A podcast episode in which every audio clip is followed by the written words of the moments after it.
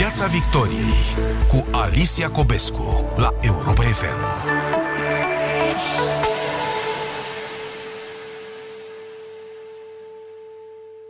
Bine v-am regăsit la Piața Victoriei pe frecvențele Europa FM și pe pagina de Facebook. Este prima noastră întâlnire din acest sezon și avem înainte o toamnă prea plină, am putea spune, cu pandemie, alegeri locale, parlamentare, criză economică. În mod cert, viața s-a schimbat. Și ne întrebăm în această seară, în condițiile în care viața s-a schimbat, noi cum suntem? Și vă propun uh, să lămurim din acest punct de vedere ce înseamnă pentru noi viața după șase luni de pandemie oficială, cu două luni de stare de urgență și alte luni cât ori mai fi și câte au fost deja de stare de alertă. Unde suntem uh, noi și cum trecem prin asta, cu ce efecte, dacă avem ceva de câștigat, dacă da, am vrea să știm ce, dacă avem ceva de pierdut, e bine să știm de pe acum. Și de aici pornim uh, emisiunea din această seară. Ne este alături uh, profesorul Daniel David, rector al Universității Babeș-Bolyai, profesor de psihologie. Bună seara, domnule profesor! Bine ați venit da, pe frecvențele Europa FM președinte al Asociației Psihologilor din România și autor al monografiei Psihologia poporului român, profilul psihologic al românilor, scrisă cu ceva ani în urmă. Mă întrebam, domnule profesor, cam cum ar continua această monografie acum, având această experiență a pandemiei. Vă uitați în jur și ce vedeți? Mă rog, nu atât pandemia, e clar că lucrurile se eh, schimbă. Când am scris monografia, spuneam că România se află într-o fază de schimbare paradigmatică. Era o Românie veche, caracterizată de colectivism, concentrarea puterii, vânarea greșelilor, frica de schimbare, reprezentată mai ales oarecum de generațiile mai vârstnice puțin, care au prins bine perioada comunistă și valorile acestei perioade. Și era o Românie eh, modernă, nu colectivistă, ci a indivizilor autonomi, care de, vrea descentralizarea puterii, nu, vrea, nu suportă ideea de șef, de exemplu, ci de putere descentralizată, egalitate, care caută recompense, nu doar pedepse, care nu este frică de schimbare.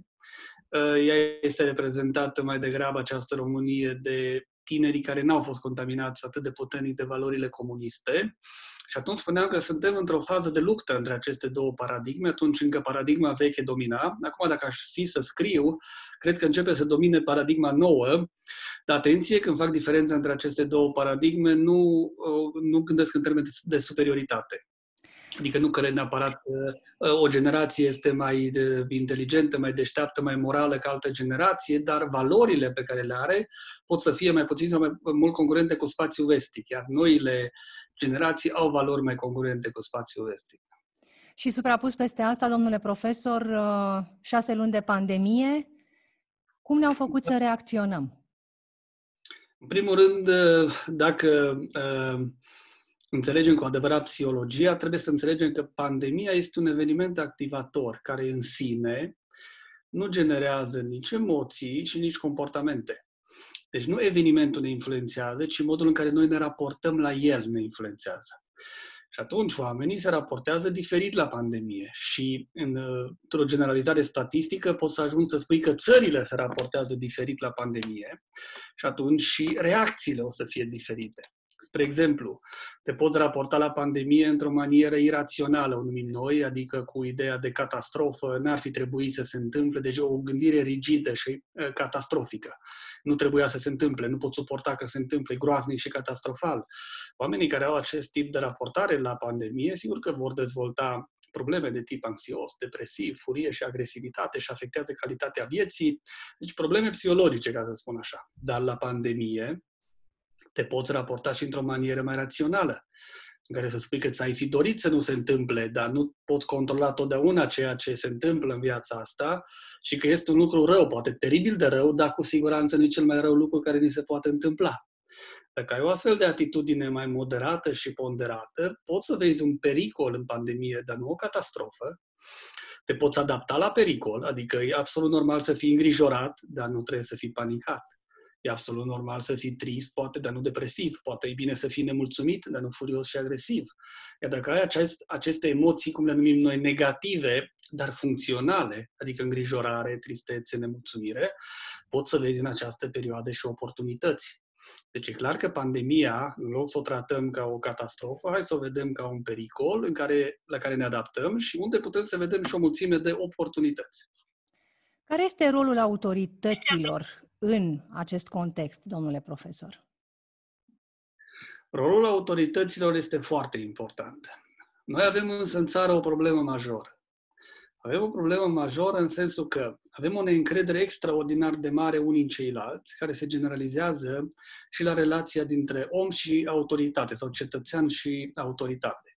Având o neîncredere atât de mare, de multe ori comunicarea pe care o face autoritatea nu mai penetrează mintea oamenilor. Asta este o problemă foarte mare. Pe de altă parte, și autoritățile sunt nu, nu, nu, nu se pogoară din ceruri ele sunt, până la urmă, o, o selecție, se trag din această societate care are tendința mereu de a exagera și pozitivul și negativul, iar autoritățile, politicienii noștri, care până la urmă încep să definească autoritățile, au același profil.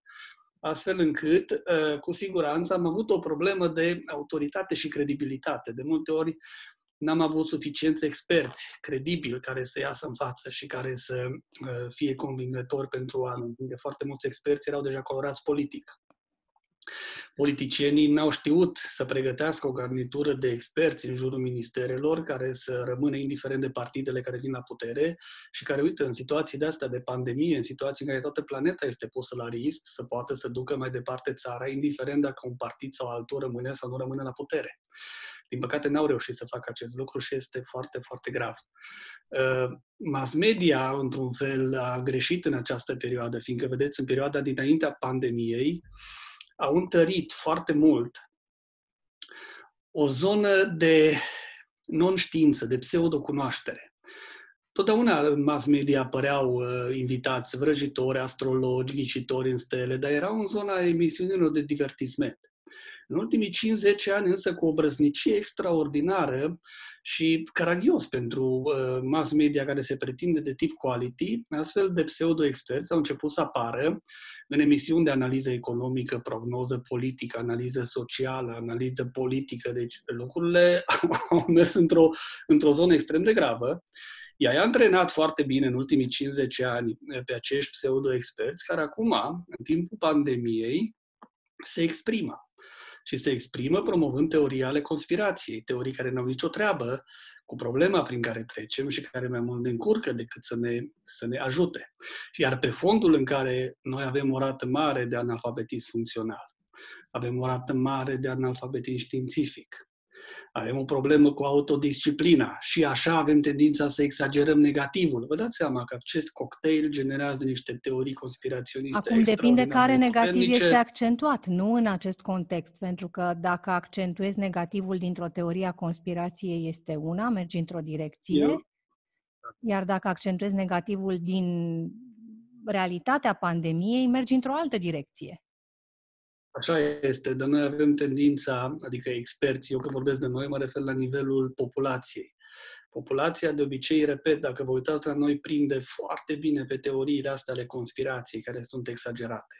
Acum, pe latura pandemiei, ce, ce negativ să exagerez că s-a pierdut, practic, un procent extrem de mare de oameni uh, pun sub semnul întrebării nu doar că va trebui să ne adaptăm cumva la pandemie. Sunt oameni care se întreabă dacă există pandemia, dacă nu e efectul unei teorii ale conspirației. Deci, practic, am, am mers într-o zonă extrem, extrem de periculoasă. Și, repet, asta nu este un efect a ceea ce se întâmplă acum. Am Bun, antrenat. ați identificat, da, ați identificat câteva paliere uh, care contribuie la uh, felul în care noi trăim această pandemie și o tratăm.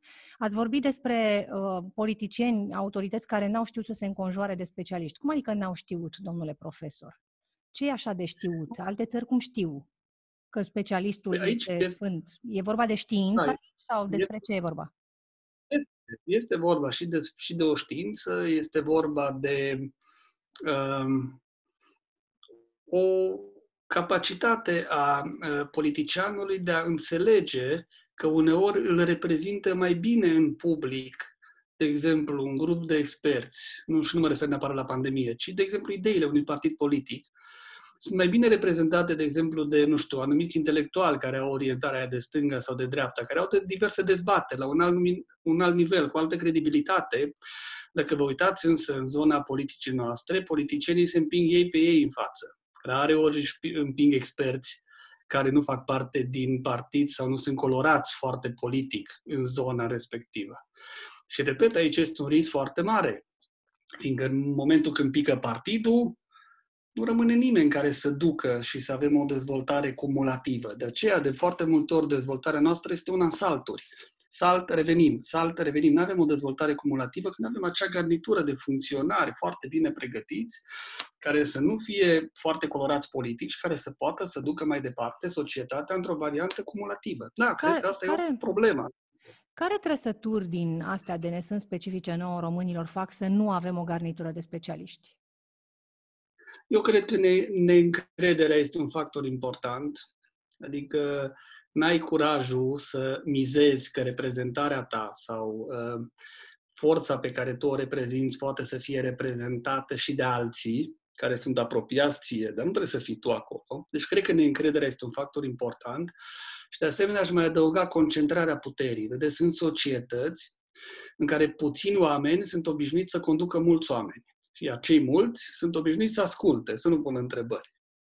Sunt alte societăți în care puterea este descentralizată în diverse zone, care se controlează unele pe altele, astfel încât nimeni să nu poată să polarizeze, nimeni să nu poată să concentreze complet puterea. O România este în Uniunea Europeană, cred că este pe locul 2 în momentul ăsta, între țările din Uniunea Europeană în ceea ce privește scorul de concentrare a puterii. Cred că doar uh, Slovacia ne depășește. Și atunci, combinând această neîncredere pe care o ai în ceilalți cu tendința de a concentra puterea, sigur că tu care ești la putere vrei să fii și să ocupi toate zonele de putere, toate zonele de interfață cu societatea. Iar când ai experți care nici nu sunt angajați politic, trebuie să ai o doză de încredere, adică Până la urmă, ea nu sunt oamenii tăi, ea sunt experți și trebuie să fii de acord că uneori o să-ți spună lucruri care nu-ți plac o să-ți spună lucruri care sunt, nu știu, împotriva ceea ce dorești tu. Sigur că decizia politică o iei tu până la urmă, trebuie să te obișnuiești să te înconjori de oameni care îți spun și lucruri care nu-ți plac. În Noi nu avem această practică și cred că...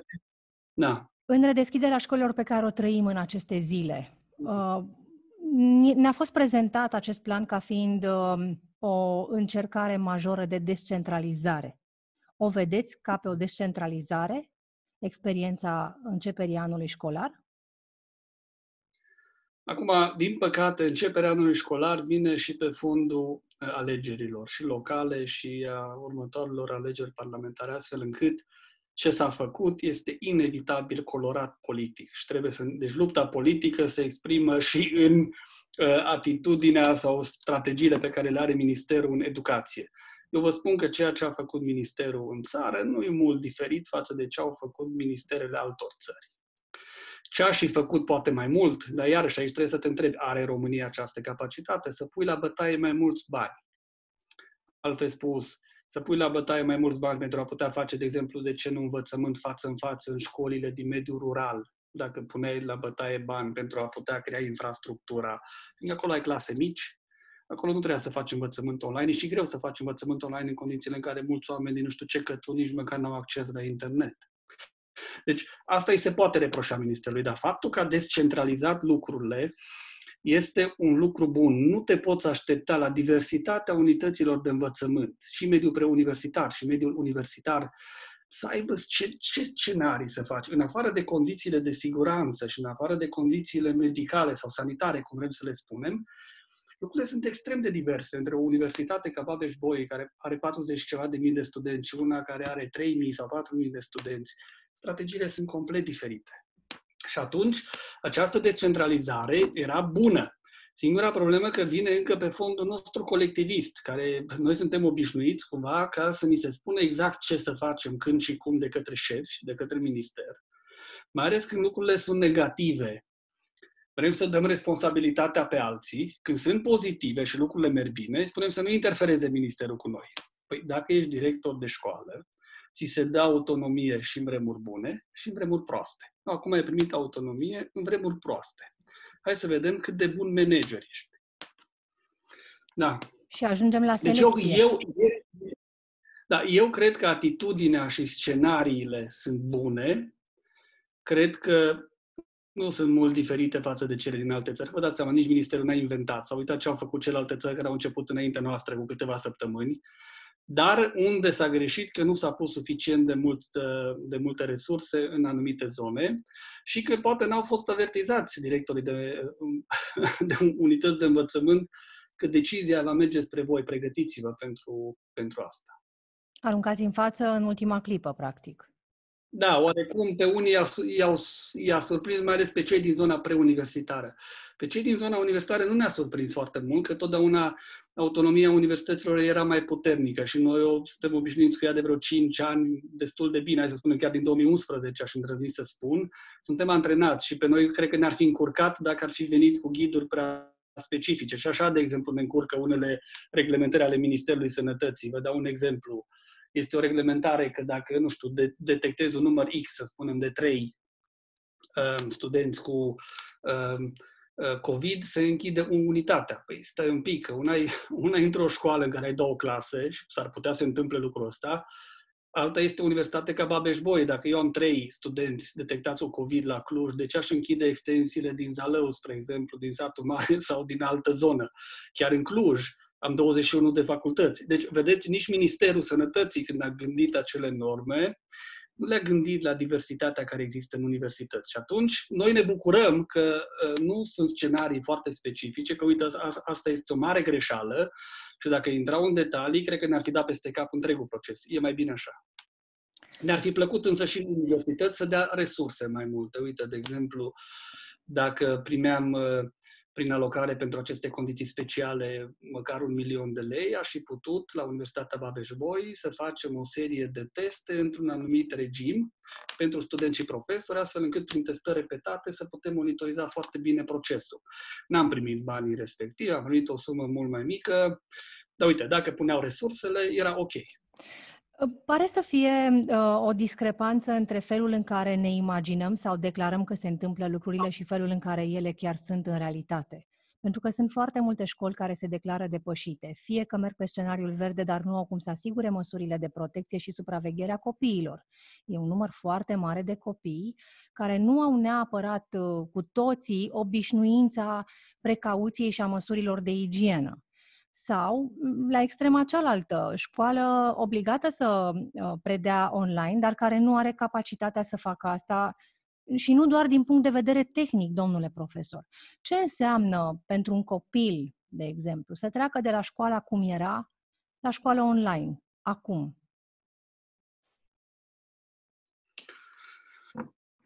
Eu cred că subestimăm capacitatea copiilor de a se adapta. Repet, hai să ne amintim că nu doar în învățământul uh, superior, ci într-o anumită perioadă și în învățământul preuniversitar. Am dus primăvara și vara, am dat bacalaureat în regimul respectiv.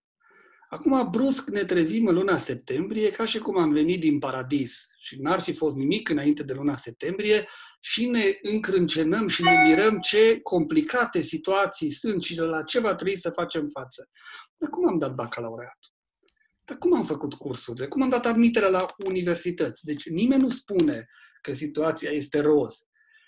Dar iarăși a minimiza lucrurile bune pe care le-am făcut și unde ne-am adaptat. Copiii ăștia sunt antrenați deja să lucreze online. Adică eu nu mă tem că studenții mei din anul întâi vor avea probleme online în condițiile în care au trecut printr-un bacalaureat, în condițiile nu, în care da. Un copil de clasa la... 1, nu mai zic de clasa pregătitoare, un copil de clasa a patra sau de, de clasa 6. uitați, da, sigur. Uitați și ne plângeam cât stau în fața computerelor, cât stau în fața telefoanelor, cât stau la televizor. E, acum hai să punem timpul ăla petrecut în fața screeningului într-o variantă educațională. Sigur că va trebui ca părinții să nu mai lase, dacă fac și învățământul online, să nu mai lase atâta expunere în afara învățământului la televizor, la uh, uh, computer, la telefon, dar fiți sigură că copiii sunt suficient de rezilienți să facă față acestei schimbări.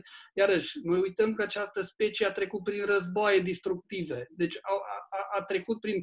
Noi, noi ne-am obișnuit și este drept că în ultimii probabil 40-50 de ani planeta a trăit într-o bulă, sigur cu anumite excepții în anumite zone în care, din păcate, se mai moare de foame, mai sunt războaie, dar pe ansamblu, în Europa și planeta, în general, a dus-o bine în ultimii 50 de ani. Am obișnuit să nu mai avem toleranță la frustrare.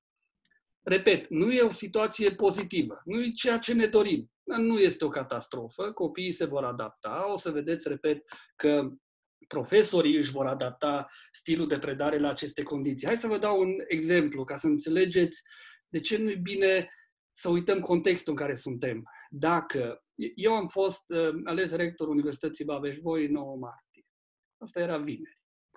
Dacă luni mergeam în fața colegilor mei și nu era pandemia, era o situație normală și le-aș fi spus, dragi colegi, ca nou rector al acestei comunități, aș vrea să începem și să trecem toate activitățile online.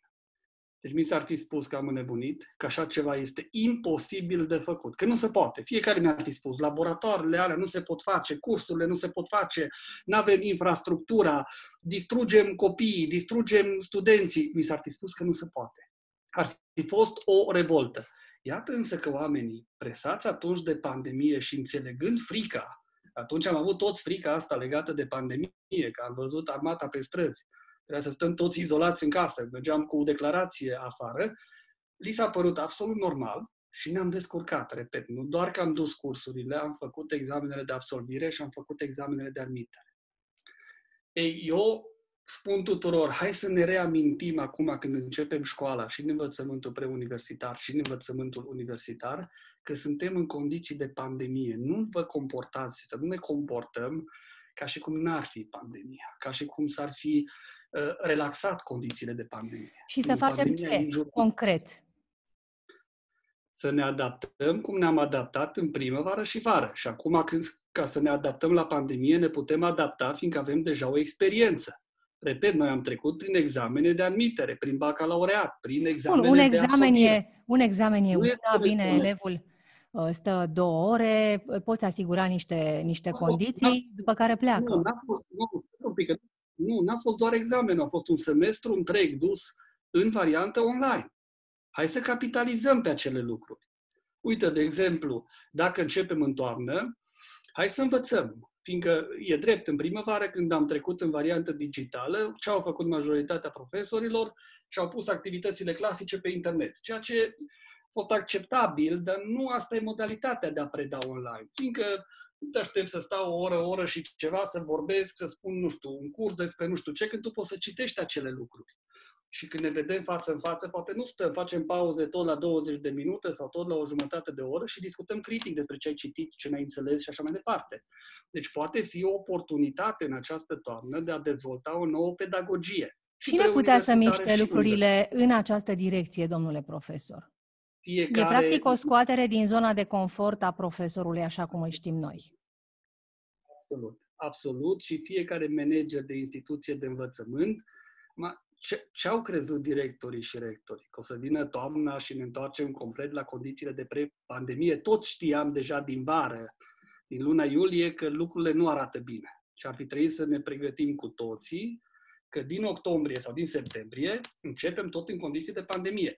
Dacă nu era condiția de pandemie, sigur, după aceea puteam să lucrăm în variantă clasică dar după mine a fost absurd să mergi din iulie cu ideea că vom intra poate clasic. Nu, trebuie să te pregătești de atunci. Deci o totală lipsă de precauție. Eu cred o lipsă de asumare a managementului uh, din partea conducerilor instituțiilor de învățământ. În logica colectivistă, o să ne spună ministerul ce și cum, o să ne uh, spună ce va trebui să facem, poate că o să fie bine și o iluzie, așa, o chestie de asta de naivitate, și uite, acum ne trezim și comentăm critic ce să facem și cum. Dar de ce acum comentez critic? N-ai știut din iulie că o să fie? N-ai, n-ai avut experiență în primăvară și vară cu acest sistem? N-ai știut ce trebuie să schimbi și să îmbunătățești? E ușor Uite. de aruncat responsabilitatea în altă zonă. Haideți să ne uităm acum puțin la, la părinții care se văd puși în situația de a-și trimite, probabil, nu, copiii la școală, deși da. Uh, mulți uh, se declară îngrijorați și spun că măsurile de siguranță luate în școli, în mod cert, în realitate nu vor fi aplicate. Ce reprezintă pentru un părinte uh, situația asta, să-ți trimiți copilul la școală știind că este o zonă nesigură? În primul rând, și dacă ar fi o zonă sigură, e absolut normal ca un părinte să fie îngrijorat. Să fie panicat și anxios este un semn de iraționalitate. Să fie calm și relaxat, iarăși nu, nu este un semn de sănătate psihologică. Îngrijorarea e absolut normală. Și dacă este îngrijorat, el trebuie să asigure că de aceea părinții sunt parteneri în acest proces educațional, că acele condiții care sunt asumate în ghid în, sunt și implementate. Adică n-are, aici părinții trebuie să fie atenți să se implementeze acele lucruri să protesteze, să facă plângeri, să intervină atunci când văd că lucrurile sunt scrise pe hârtie și nu se implementează în practică. Și facem Dar, noi asta? Într-o... Păi eu sper să o facă. Asta trebuie să o facă un părinte care este îngrijorat. Un părinte care însă este panicat, agresiv, furios, așa mai departe, nu va face lucrul ăsta, se va confrunta cu Uh, autoritățile, cu școala și o să creeze mai multe probleme. Unul care este calm, relaxat, iarăși nu se va implica, că, cum să spun, nu simte că are o motivație care să-l împingă în această direcție. De aceea eu încurajez părinții, în condiții de pandemie, a fi îngrijorat, a fi nemulțumit, a fi poate na, chiar trist în anumite situații, absolut semn de normalitate, dar folosește aceste emoții negative într-o variantă constructivă. Fii partenerul școlii pentru siguranța copilului tău. Vedeți? Și iarăși, iarăși da. aș mai adăuga următorul lucru. Cel puțin eu vorbesc din perspectivă universitară acum. Părinții trebuie să înțeleagă următorul lucru. În universitate, noi n-am început cursurile sau nu vrem să începem activitățile de dragul cadrelor didactice. Sau de dragul că ne spune cineva cât de importantă este educația în această lume. Pentru mine, în această situație, siguranța poate să bată educația. Adică siguranța este mult mai importantă, viața este mult mai importantă.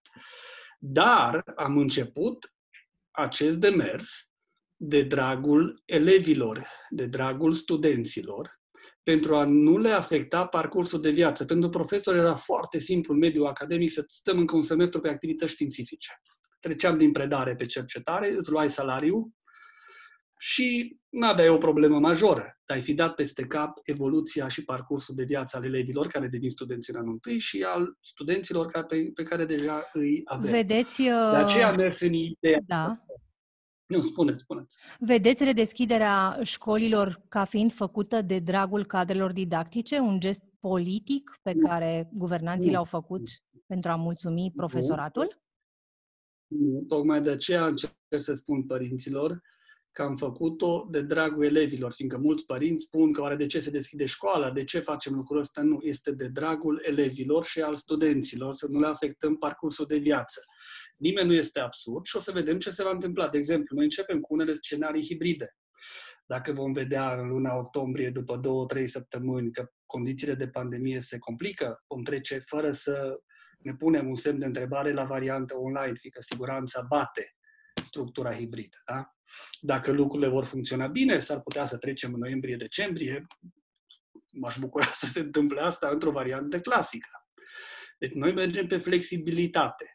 Dar ne dorim să facem procesul educațional nu pentru noi, cum au apărut iarăși aceste discuții în perioada alegerilor, că de aceea spun, e o perioadă foarte proastă.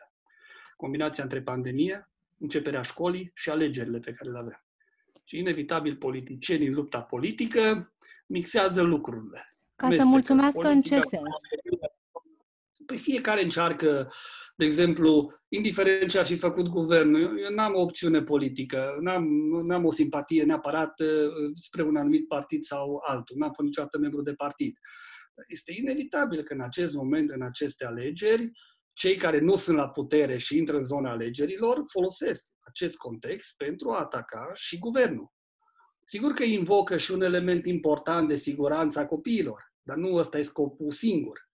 Și este, iarăși, poate să fie o luptă politică, cum să spun, rezonabilă în condiții de siguranță, în condiții de non-pandemie. Numai că în condițiile pandemiei lucrurile sunt complicate și cei care înțeleg aceste mecanisme s-ar putea să aibă o reacție inversă. Ce ați fi vrut să facă, sincer? Da. Ce ați fi vrut să facă, repet, în afara faptului de a da într-adevăr bani din timp, din vară, pentru a pregăti infrastructura. sub aspectul ghidurilor, ce ați fi vrut să facă ministerul? Ce să facă? Să vină să-mi pună studentul în bancă, să-mi pună studentul în cămin? Ce să facă? Ghidurile pe care le avem sunt comparabile cu ghidurile care există în țările vestice. Din punct de vedere universitar, da, cu siguranță lucrurile stau altfel. Când ai însă de-a face cu școli primare și gimnaziale, provocările sunt de cu totul altă natură.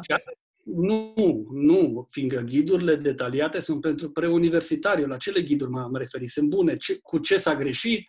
Poate că n-au fost făcute mai din timp. Și vă spun de ce, că s-au uitat să vadă ce se întâmplă de multe ori în țările vestice, cum o să înceapă, nu știu, Spania, cum o să înceapă altă țară și ele n-au început cu mult înaintea noastră. Atunci n-am avut ghidurile pregătite din iulie, că dacă ai fi făcut niște ghiduri în iulie și venea o țară vestică cu niște ghiduri exact pe dos, iarăși ieșai prost. Și atunci am vrut să avem niște ghiduri uh, similare țărilor vestice și le-am dat un pic prea aproape de termenul de începere a învățământului preuniversitar, dar sub aspect de conținut. Nu sunt proaste, sunt ok. Ce eco are în mintea cuiva care urmărește ce se întâmplă, această combinație de um, um, declarații din partea Ministrului Sănătății care, da, prevede o lună septembrie foarte complicată, în mod cert creșterea numărului de cazuri, dar pe de altă parte cuplată cu încă niște măsuri de relaxare, cu deschiderea școlilor, cu uh, un, cum să zic, cu un, un ins clar de dezorganizare din punctul ăsta de vedere, ce eco are asupra omului care se vede nevoit să trăiască în contextul ăsta, psihologic vorbind. Bun, iarăși, hai să ne uităm ce se întâmplă în celelalte țări. Cam la fel se întâmplă și Unele acum iau din nou măsuri, restricții, pentru că văd că se gradează. Așa, așa da, și Austria năsprește unele reguli și Danemarca, astăzi chiar. Noi, dacă ajung într-o astfel de situație, uite, Danemarca astăzi, Israelul ieri, parcă, da? Probabil că a spus ministrul astăzi asta, cum au făcut și alte țări vestice, nu vorbim de țări din alte zone la care noi ne raportăm ca model de urmat, oamenii, societățile încearcă să nu mai gândească în varianta de închidere. Atunci când a apărut pandemia și am fost în starea de urgență, nimeni nu prea știa ce cu pandemia, ce cu virusul ăsta, care e profilul virusului, pe cine atacă, cum atacă, care sunt simptomele, care e mortal. Deci nu aveam foarte multe informații și atunci cea mai sigură atitudine care ați văzut a fost împrumutată, nu vreau să spun de toate, dar aproape toate țările mari ale acestei planete, a fost shutdown, închiderea. Da? Ei, pe parcurs, oamenii au învățat o serie de lucruri. Cât durează, că nu, cum să spun, care zonele de risc, care sunt uh, uh, persoanele cu vulnerabilități și nu mai reprezintă nici pandemia un pericol atât de mare, iar toate societățile vestice au început să pondereze lucrurile, shutdown versus prăbușirea societății și a economiei. Bun, mai ținem shutdown sau o să ajungem să nu avem ce să mâncăm peste 6 sau 9, 9 luni? Și au început să combine aceste strategii de a relaxa, a închide în zone mai uh, bine delimitate, a nu mai face shutdown complet și total. Iar România, vă spun, uitați-vă la miniștrii noștri, n-au un grup de experți care să fie ei foarte inovativi. Se uită ce se întâmplă în zona vestică, se consultă cu cei din Uniunea Europeană și de obicei luăm aceleași măsuri la câteva săptămâni sau zile după ce s-au luat în, în, alte, în alte țări.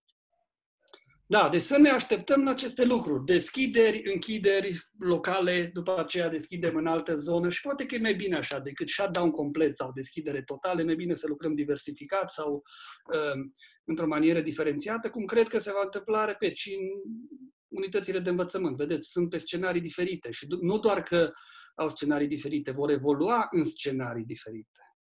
Într-un an cu două rânduri de alegeri, vedeți decizia de a închide dacă lucrurile nu merg bine ca pe o decizie de curaj sau ca pe o capitulare? Nu, eu văd că, eu sper, totuși când e vorba de viață și de moarte, să bați interesele politice. Eu văd ca o decizie responsabilă pentru societate.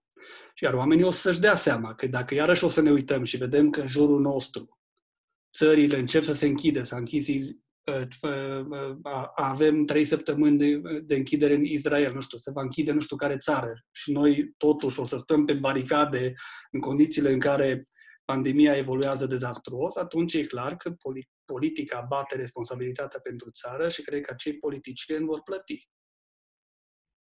Ce se poate câștiga din această experiență, domnule profesor? Bun, eu cred că se pot câștiga foarte multe lucruri. În primul rând, digitalizarea societății. Ai digitaliza lucruri la care nu te-ai fi gândit, repet. Nu mai vreau să intru în detalii, să reluăm situația pe care v-am descris-o 9 martie fără pandemie. Adică ai avut examene de absolvire în universități online, examene de admitere online, uh, s-a digitalizat, ca să spun așa, societatea și lumea, ceea ce este un lucru bun. E clar că și dacă trece pandemia, nu ne mai întoarcem la condițiile pre-pandemie, ci vor fi niște condiții pre-pandemie îmbogățite cu experiența digitală. Asta este clar în toate segmentele. În educație cu atât mai mult, dar în toate segmentele sociale. Cred că, sau ar trebui pentru România, să fie un element de trezire. Să înțelegem că dacă n-ai un ministru al educației în viitor, care să aibă ca și un guvern, care să spună în programul de guvernare pe primele locuri, iar Ministerul Educației să aibă o precădere importantă în guvern, nu pus la coadă, acolo, între primele ministere, și nu are ca obiectiv reducerea analfabetismului funcțional. Ce vrei de la o țară care are 42% dintre tinerii de 15 ani Uh, uh, uh, care, care sunt analfabeți funcțional, cum vezi dezvoltarea acelei țări? Și știm asta de 4 sau 5 ani și acest proces se menține. Oamenii ăștia vor intra în câmpul muncii, oamenii ăștia sunt viitorii votanți. Cum poți să stai liniștit ca, nu știu, conducător al unei țări sau, mă rog, ca partid care ești la putere când știi acest lucru? Nu 4,2%, 42%, un procent uriaș. Când te uiți la analfabetismul științific, când vezi forța pseudo-experților generați în tot felul de școli, care de care mai proaste. Așa numitele, ca să reiau sintagma veche, uh, a unor uh, fabrici de diplome la toate nivelurile. Nu mă refer numai la, la nivel universitar. Astea sunt reforme, deci noi trebuie să înțelegem că dacă, după această perioadă, dacă nu facem o schimbare fundamentală în educație, societatea românească nu are nici o șansă să-și folosească potențialul sau să fie competitivă în viitor. Va fi la risc foarte, foarte mare. Domnule profesor. Și cred că va trebui da. De câte ori, de câte ori în ultimii cel puțin 10 ani am trăit experiențe uneori tragice, din care am zis este momentul ca noi să înțelegem că de acum înainte trebuie să alegem cu cap și să ne uităm la valori și la priorități și totuși simțim Așa că ne-am întors la start. Ce se Așa întâmplă de, de nu ori. reușim să ne mișcăm? De foarte multe ori, dar acele evenimente au fost mai degrabă naționale. Eu sper că acest șoc planetar să ne trezească totuși, să, să, să, să ne facă să gândim altfel, fiindcă uh, Repet, altfel e păcat de această societate. Eu mă uit mereu și am spus și în uh, lucrarea dedicată psihologiei românilor. Potențialul nostru de inteligență și creativitate e comparabil cu cel al țărilor vestice. Dar când te uiți la performanța efectivă, adică la inovație, suntem pe ultimul sau penultimul loc din Uniunea Europeană. Testele PISA suntem iarăși la coadă. Universitățile în ranking nu stăm foarte bine. Deci, practic, cum se poate să ai un potențial intelectual comparabil cu țările vestice, dar să fii pe ultimele locuri? N-ai încredere, n-ai cooperare, n-ai instituții puternice. N-ai da. pus educația pe prim plan. Și eu tot încerc să spun oamenilor politici, care, cu care mai am diverse discuții publice, nu secrete, la diverse emisiuni. Și lumea nu vrea, adică nu, ei ori nu pot să înțeleagă, ori înțeleg, dar nu-i ajută politic. Eu mereu am spus următorul lucru.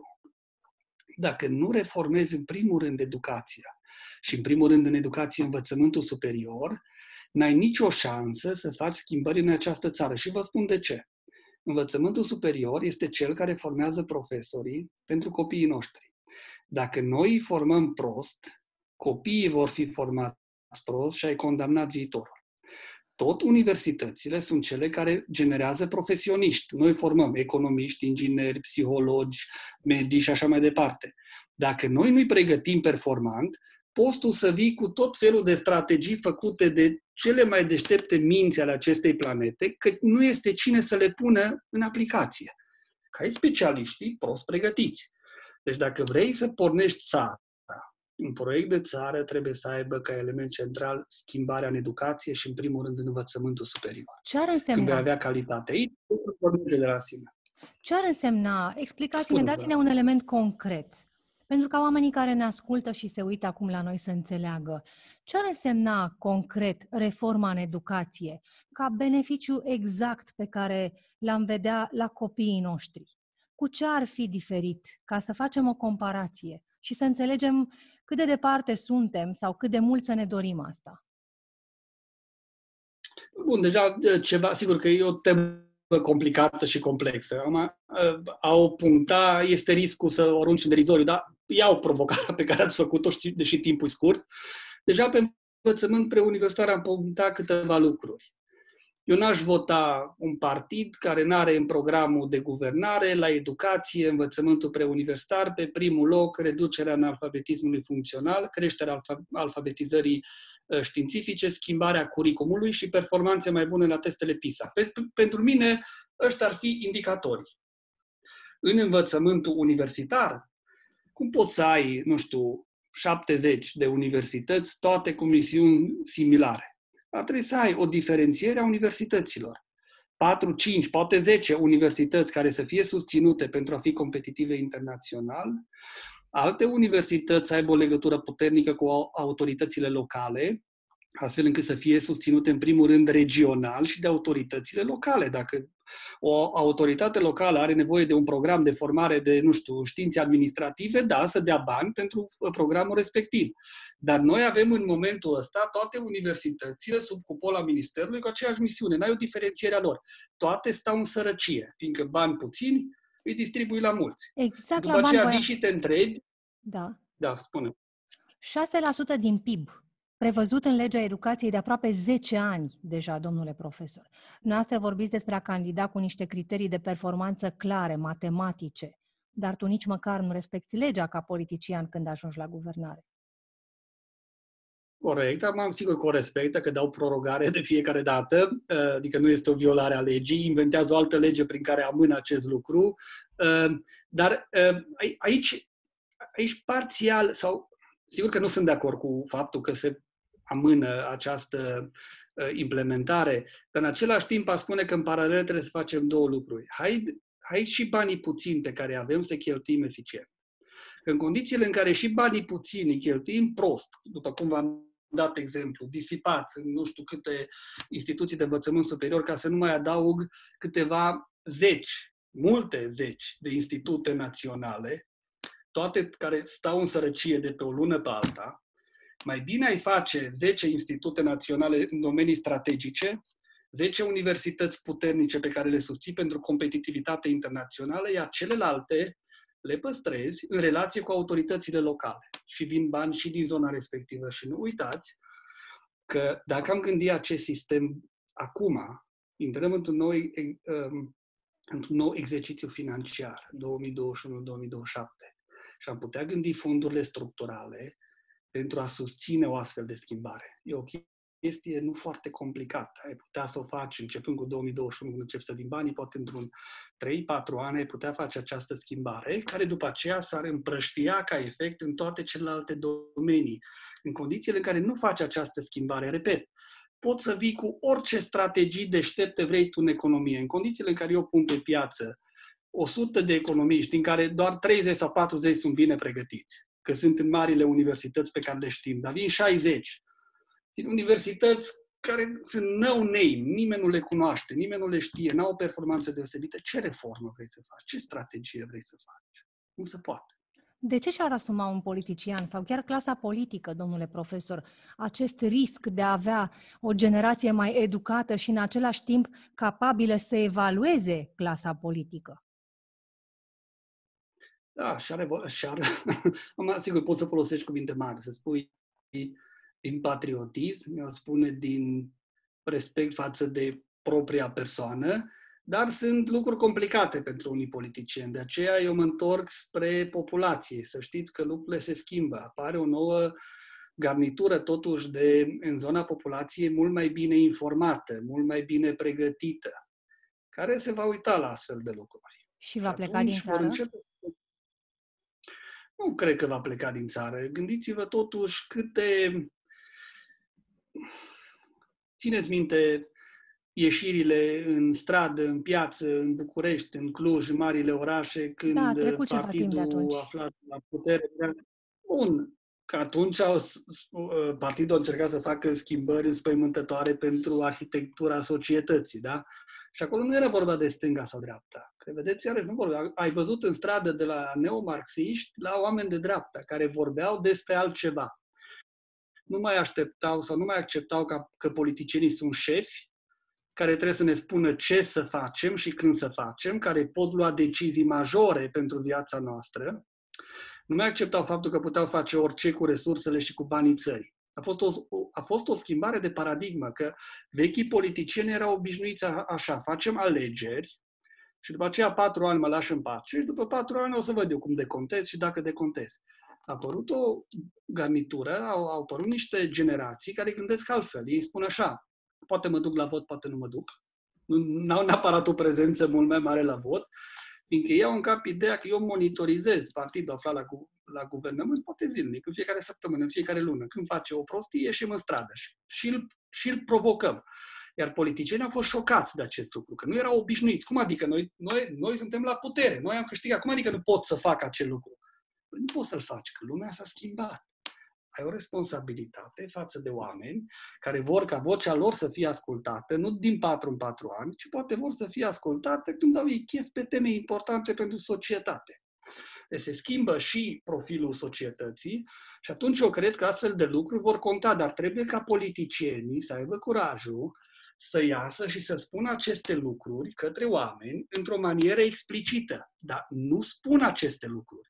Repet, eu aș făcut o temă de campanie pe această idee.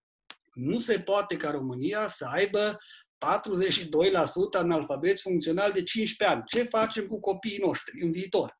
Asta e o temă care, după mine, ține de securitate națională. Repet, 42%.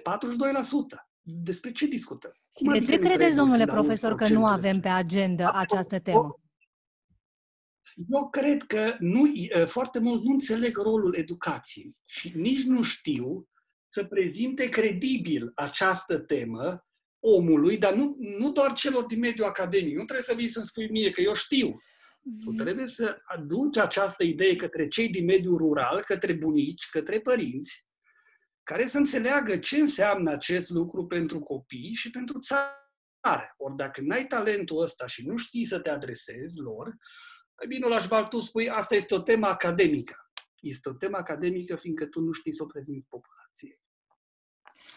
Dar Vorbiți... vă spun, la, la bază, când omul simplu înțelege despre ce vorbim cu analfabetismul funcțional, cu analfabetismul științific, omul simplu e sensibil la acest lucru, fiindcă românul are ideea asta că educația e calea regală totuși spre succesul social. O are undeva în sufletul lui, știe că copiii trebuie dați la școală. Domnule profesor, vă mulțumesc foarte mult pentru prezența la Piața Victoriei. Daniel David, profesor de psihologie, rectorul Universității Babeș-Bolyai.